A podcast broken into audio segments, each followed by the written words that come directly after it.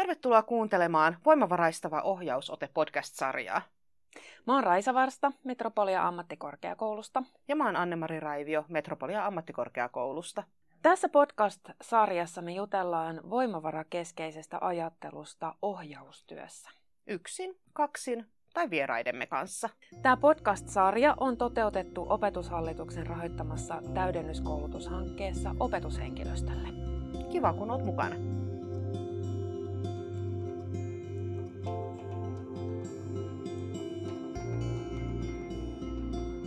Tervetuloa tähän voimavaraistavan otteen podcastiin ja tällä kertaa aiheena on semmoinen teema kuin uraohjausprosessi.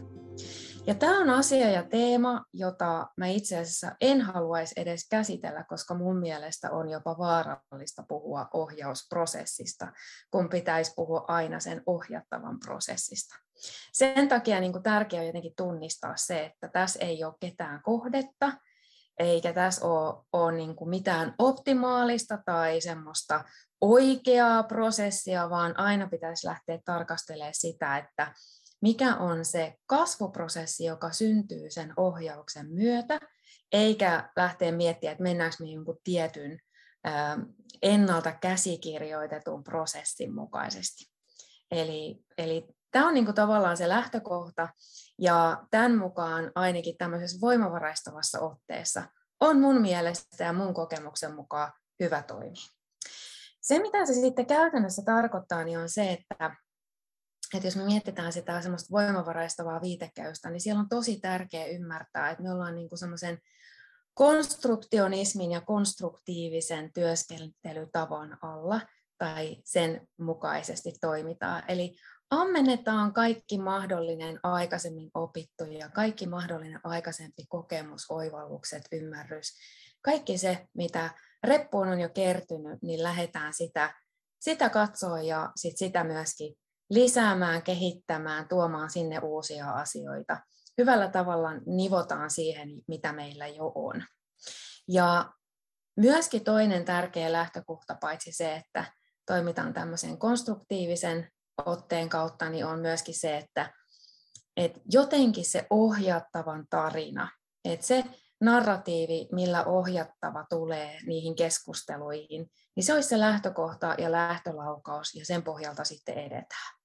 Ja me ei voida koskaan tavallaan etukäteen tietää, että mikä on sitten se optimaalinen tai hyvä prosessi, minkä se ohjattava tarvii siihen matkalle ennen kuin me kuullaan se tarina.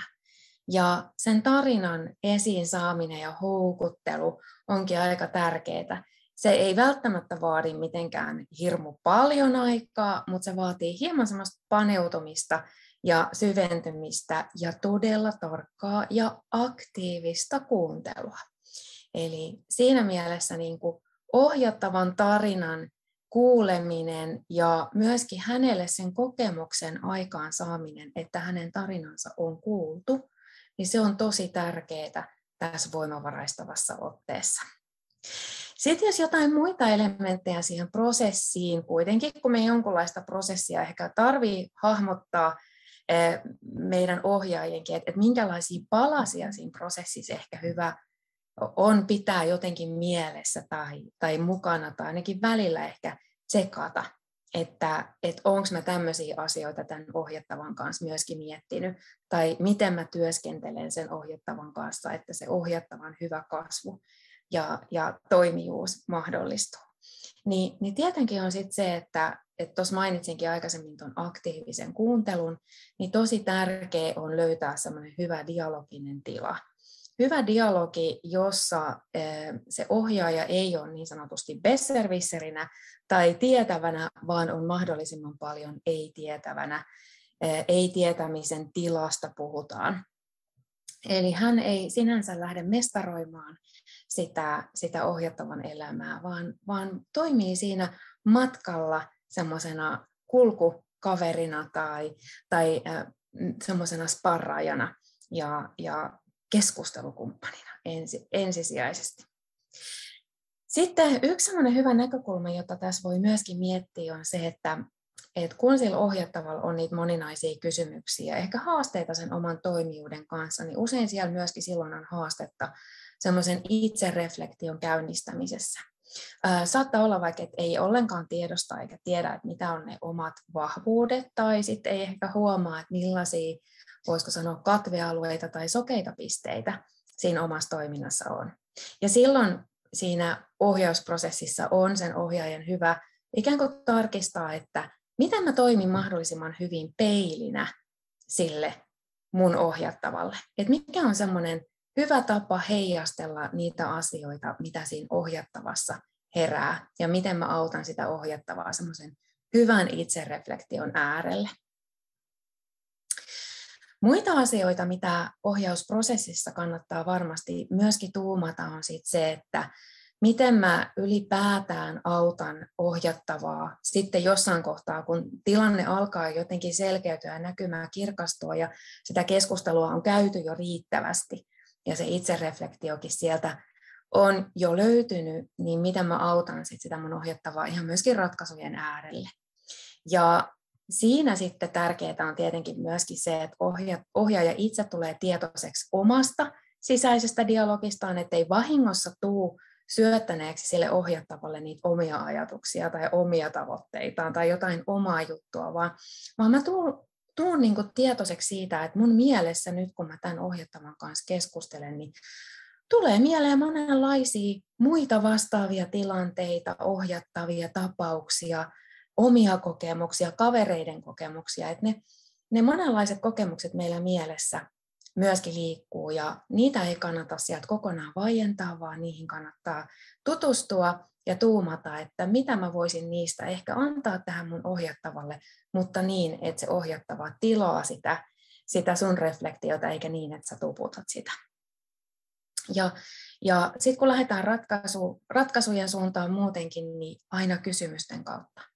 Että semmoisessa hyvässä ohjausprosessissa on monin moninkertaisesti kysymyksiä verrattuna vastauksiin siellä ohjattavan suunnalle. Et, et se, tai ohjaajan suunnalle, että se ohjaaja esittää niitä kysymyksiä, ne kysymykset saa olla hyvinkin semmoisia ratkaisukeskeisiä ja reflektiivisiä, ja, ja sitä kautta auttaa sitä ohjattavaa itse tutkimaan sitä, että mihin suuntaan hänen olisi hyvä lähteä, ja mitä ratkaisuja hän löytää itsestään niiden tilanteiden edistämiseen tai sen oman toimijuuden tukemiseen. Ne ratkaisut ei tulisi niinkään sieltä ohjaajalta, vaan ohjattava itse löytäisi niitä. Mutta sitten tullaan tietenkin myöskin siihen kysymykseen, että välillähän ohjattavalla on vaikka hyvinkin epärealistisia kuvitelmia tai sanotaanko hankalia uskomuksia omasta tilanteestaan. Ja totta kai on tärkeää, että ohjaaja sitten on tietoinen siitäkin, että missä kohtaa tarvitaan ehkä jotain tiukempaa interventiota tai jos, missä tilanteissa ohjaajan vaikkapa omaa elämänkokemusta tai sitä tietoa, mitä hänellä on esimerkiksi opiskeluun liittyvistä rakenteista, mahdollisuuksista, työelämään liittyvistä lainalaisuuksista ja, ja mistä kaikesta onkaan sitä sitä tietoa kertynyt, kertynyt, niin miten hän sitä tietoa sit sopivalla tavalla palastelee sille ohjattavalle mietittäväksi. Mutta pikemminkin siinä tahdissa, missä tahdissa se ohjattava pystyy myöskin sitä tietoa vastaanottamaan, eli prosessin pitää lähtökohtaisesti olla tosiaankin hyvin sieltä ohjattavan tilanteista, ohjattavan etenemistahdista ja valmiuksista lähtevä ja, ja myöskin sitten se, se tavoitteen asetanta sille prosessille niin pitää tulla sieltä sen ohjattavan kokemuksista ja kokemusmaailmasta ja siitä, että mitä se hänen toimijuutensa tukeminen tarvitsee. Sen takia en mielellään piirrä uraohjaus tai työelämäohjaus, työelämävalmennusprosesseista minkäänlaisia kaavioita tai kuvioita, vaan haastan jokaista miettimään, että mikä on se sellainen kasvuprosessi, jonka se ohjattava tarvitsee. Ja se on silloin se, mitä myöskin ohjaajan pitää seurata ja edistää. Tämmöisillä ajatuksilla. Toivottavasti sait tästä jotain konkreettista ja oikein paljon tsemppiä näihin treeneihin.